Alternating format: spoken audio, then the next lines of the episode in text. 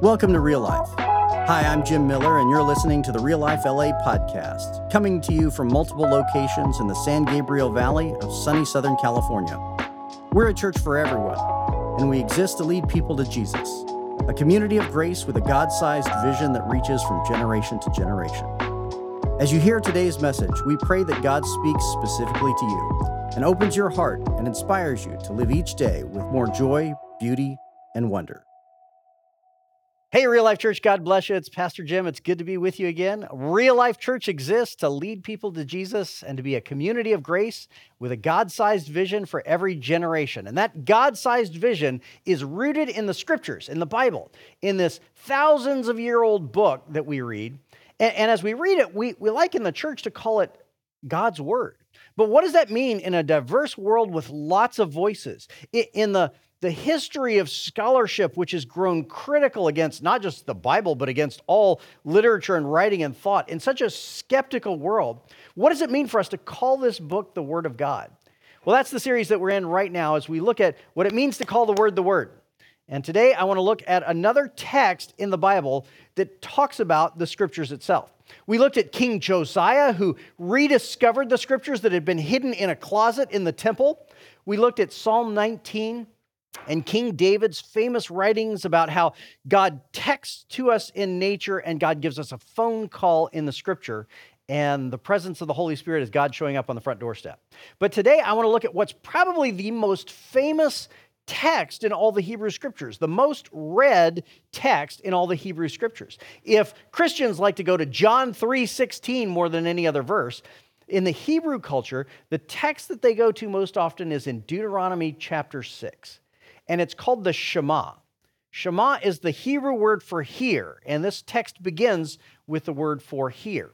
And so today we're going to look at this famous text and what it says to us about what we ought to do with God's word. Hey, take a second and pray with me. Lord, I thank you that you love us enough to speak to us, that you call out to us, that creation is rich with your voice. And I ask that as we open the text, and as we call on the Holy Spirit, you would speak into our hearts and into our lives again today.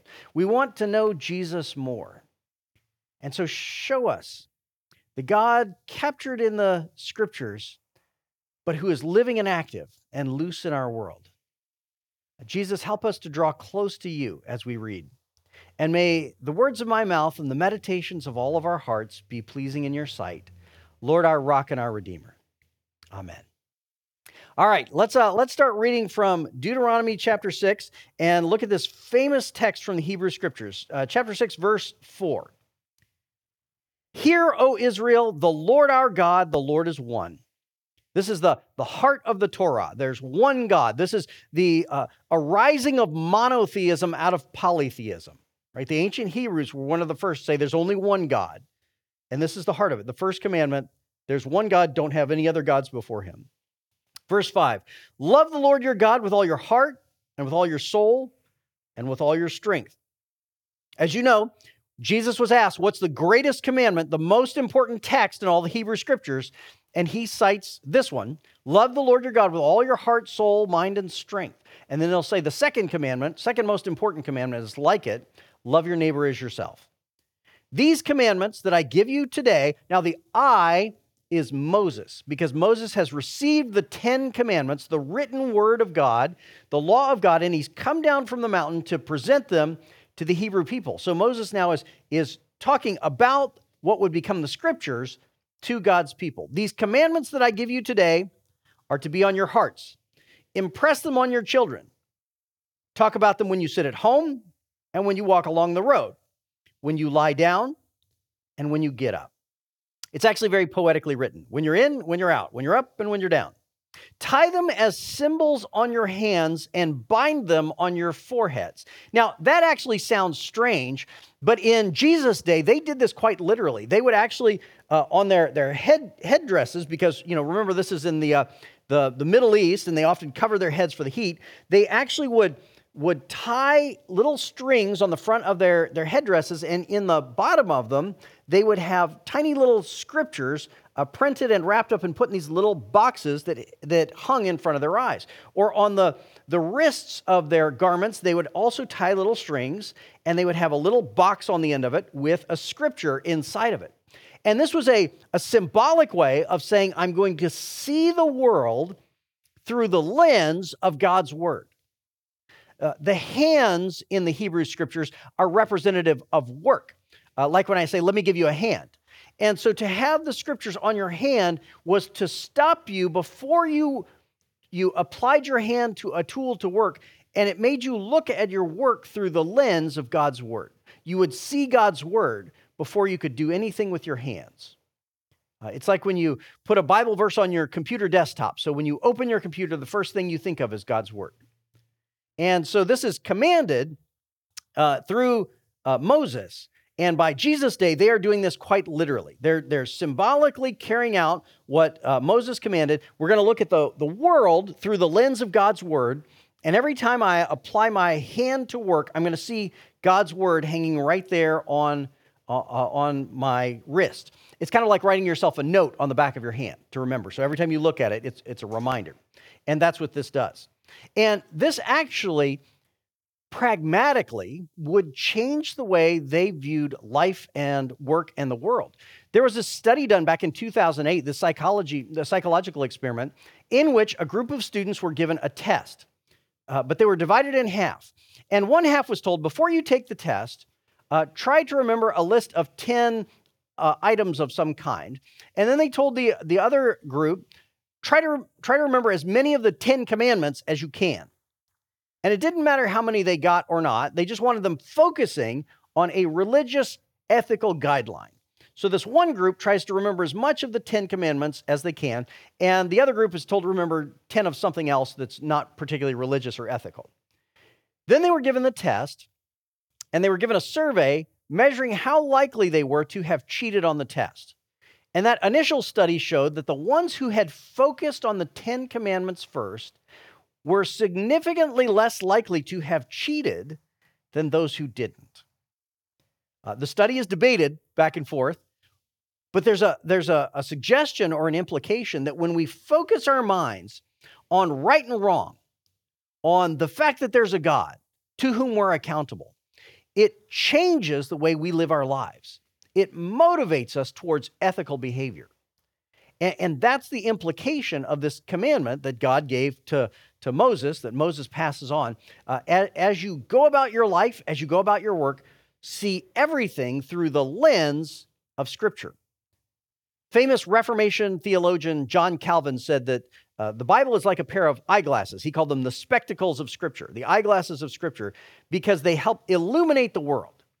What is confusing or broken or lost because of sin is clarified through the Scriptures. And so that's, that's what Moses is doing in telling them uh, put these before your eyes. Write them on the door frames of your houses and on your gates. Thank God they came up with post it notes. So here's the structure. In verse 4, in a world of competing values, there's only one God.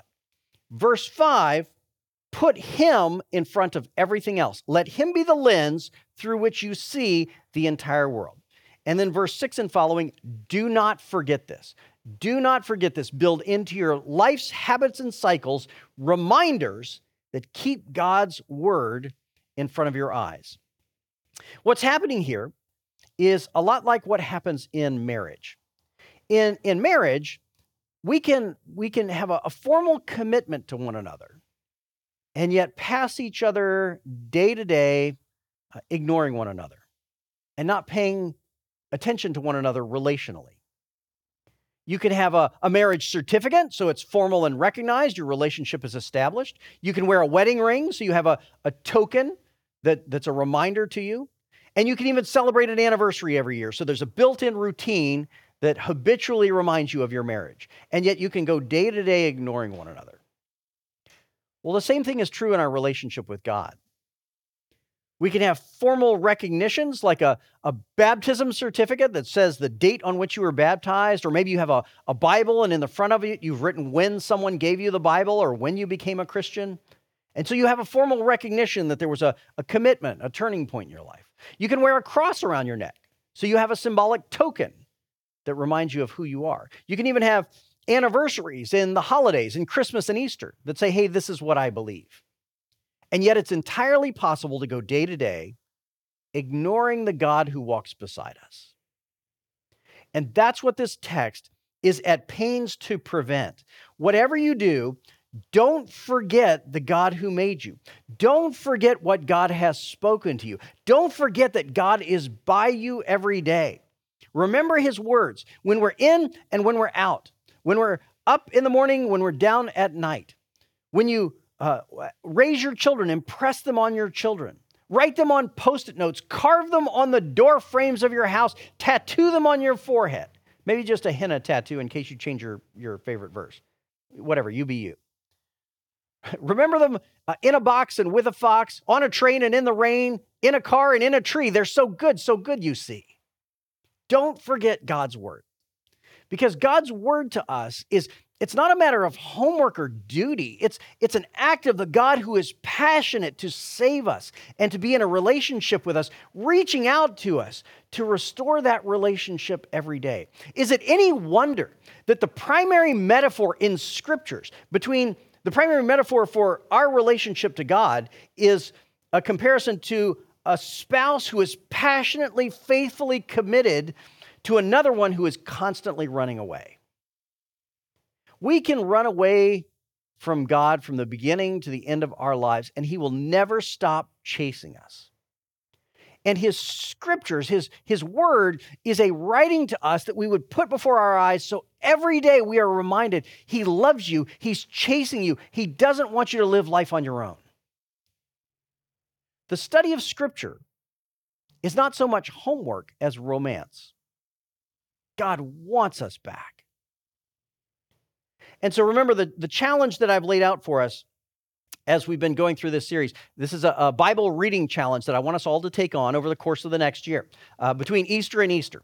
And uh, I gave you three options. So if you're just tuning in, if you uh, have not attended Real Life, or if this is your first time tuning in at reallife.la uh, and following our podcast, here, here are the three options for a Bible reading challenge for the coming year. Number one, if you've never read a single one of the 66 letters in the, in the Bible, start reading one now.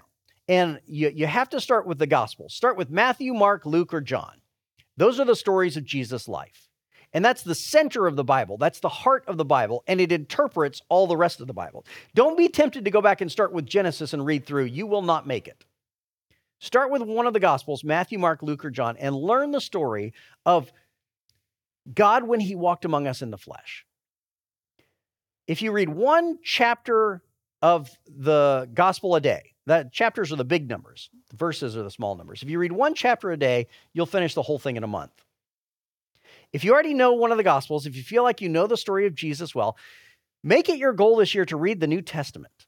That's the, the, the later half of the Bible. That's about 27 letters.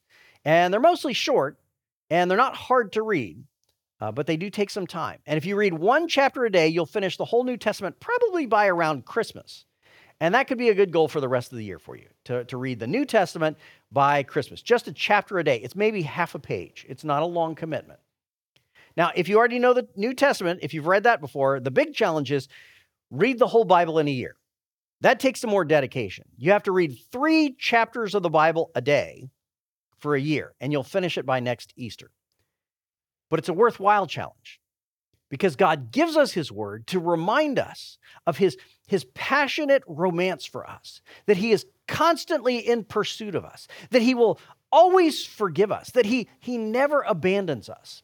And to hang that in front of our eyes day to day changes the way we live our lives. If I approach the world without God's word hanging in front of my eyes, then when someone wrongs me, I'm most likely to respond with fight or flight. I'm going to go around gossiping about that person. I'm going to undermine them. I'm going to try to get back at them, and I'm going to hold bitterness towards them. But if I view the world through God's word, through the, the words of Jesus, then I will re- be reminded day after day to love my enemies and to pray for those who have persecuted me, to bless those who curse me. It will change the way I live my life and it will change the condition of my heart. So that's my Bible reading challenge for you. If you already, I know some people already have their own reading schedule set up. That's fine. Do the one that you're on if you're already on one. But uh, if, if not, that's the reading challenge for the year. Now, the text will go on in verse 10, and the text is going to warn us of when we are most likely to forget God's word. Verse 10 When the Lord your God brings you into the land he swore to your fathers, Abraham, Isaac, and Jacob. These are the the main figures in the book of Genesis, the sort of the founding fathers of the, the Hebrew faith. God's people all trace their lineage back to Abraham, Isaac, and Jacob. And, and God has led them now on this, this adventure over centuries where they've uh, been lost in slavery in Egypt and then set free again. And now they're wandering through the desert, and Moses is giving them God's law. And they're about to move into their homeland. They're going to have a place of their own. And he says, When the Lord brings you into the land he swore to your fathers, Abraham, Isaac, and Jacob, to give you a, a land with large, flourishing cities you did not build, houses filled with all kinds of good things you did not provide, wells you did not dig, and vineyards and olive groves you did not plant. When you eat and are satisfied, be careful that you do not forget the Lord, who brought you out of Egypt, out of the land of slavery. Many Christian parents are afraid that their children will lose their Christian faith when they are attacked or questioned by a teacher or professor somewhere along the way. Someone who asks them hard questions that they cannot answer and they begin to doubt and they walk away from their faith. Many parents are afraid of that, but that's not most often how faith is lost. Faith is not most often attacked, it's forgotten faith is not most often burned up, it's most often chilled. Uh, some say your faith will end in fire, uh, I say in ice. Uh, in other words, it, it, can happen that someone challenges your faith in ways that you can't answer, that, that puts you in a, a state of existential doubt and you walk away from it. But more often than not, what happens with faith is that we begin to be casual about it. We take it for granted. And then we slowly forget it and eventually we drift away from it. And that is how most faith is lost in the world. If you are going to lose your faith, that's most likely how it's going to happen. Satan will most likely not attack you while you're reading the Bible to fill you with doubts because that's going to make you defensive. All he has to do when you're sitting down to read the Bible is say, hey, look, squirrel. Because if he can distract you from the Bible, if he can make you casual about it so that you're not looking at it every day, so that it's not your lens to the world, then over time you'll start to take it for granted. And then without any alarm bells going off, you'll start to forget it. And then you'll drift away from it.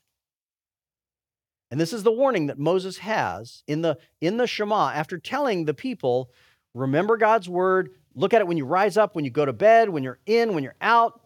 Impress it on your children, write it on the doorposts of your house. Make sure you have reminders built into your world everywhere. Don't let it drift away because the day will come where God has finally led you out of slavery from Egypt into your promised land, and you will have houses that you didn't build, and cities you didn't construct, and vineyards you didn't plant, and wells you didn't dig. Do not forget, look at verse 11. Do not forget when you have eaten and are satisfied. It's like this uh, the other day uh, in the morning, my wife said, um, Hey, can you pick up the kids after school today, the kids whom you love and adore? And I said to her, Of course I can. Of course I'll make time to go pick up the kids after school today, the kids that I love and adore. And that was my plan. In the middle of the morning, around 11 o'clock, I looked at my task list for the day, and I remember I have to pick up the kids, the kids whom I love and adore after school today. But around lunchtime, I went out with a friend, and we went to Eureka Burger. Now, if you haven't eaten at Eureka Burger, I do not understand why you believe in God. Because Eureka Burger is the most sure proof of the existence of God I've ever tasted. They are giant, juicy, tender burgers with Gouda cheese melting over them like lava flowing from a volcano, crisp, thinly sliced tomatoes that feel like the first day of autumn when a cold snap promises you that the angry summer sun will no longer have its way with you. And when you take that burger with fries into your body, it changes something. Not just in your body, it changes something in your soul. There are monks on the mountaintops in Tibet trying to evoke the experience that I have when I eat at Eureka Burger. And after lunch, I went back and I sat in my office chair and I leaned back in that chair and closed my eyes to contemplate the goodness of God and the, the cheeseburgers that I love and adore. And that's the last thing I remember. Until quite a bit later, my phone started going off with an angry buzzing noise because someone had forgotten something. Verse 11 Uh, when are we most likely to forget God? When we eat and are satisfied when we are so thankful for the gifts of God that we have forgotten the giver. The, the effort to study Scripture, to immerse ourselves in it, to know it well, and to keep it before our eyes is to remind us that we are created by a God who wants to live in a daily, passionate, committed romance with us so that we will not forget.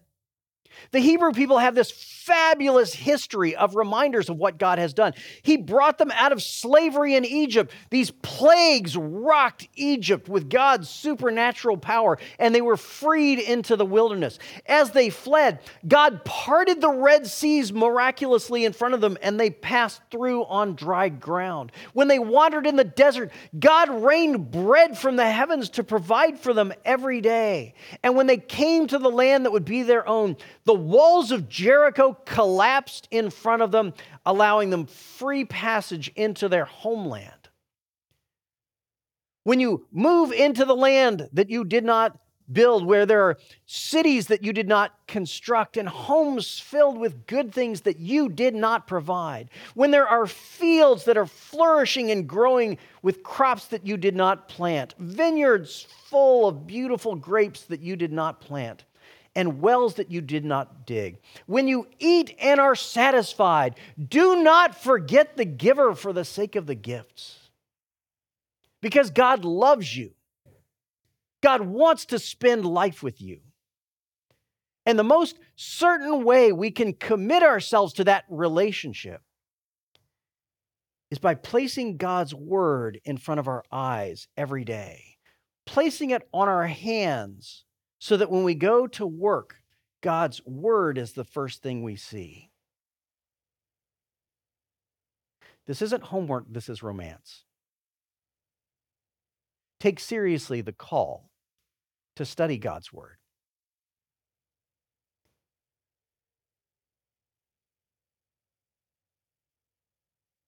As you pick up God's word,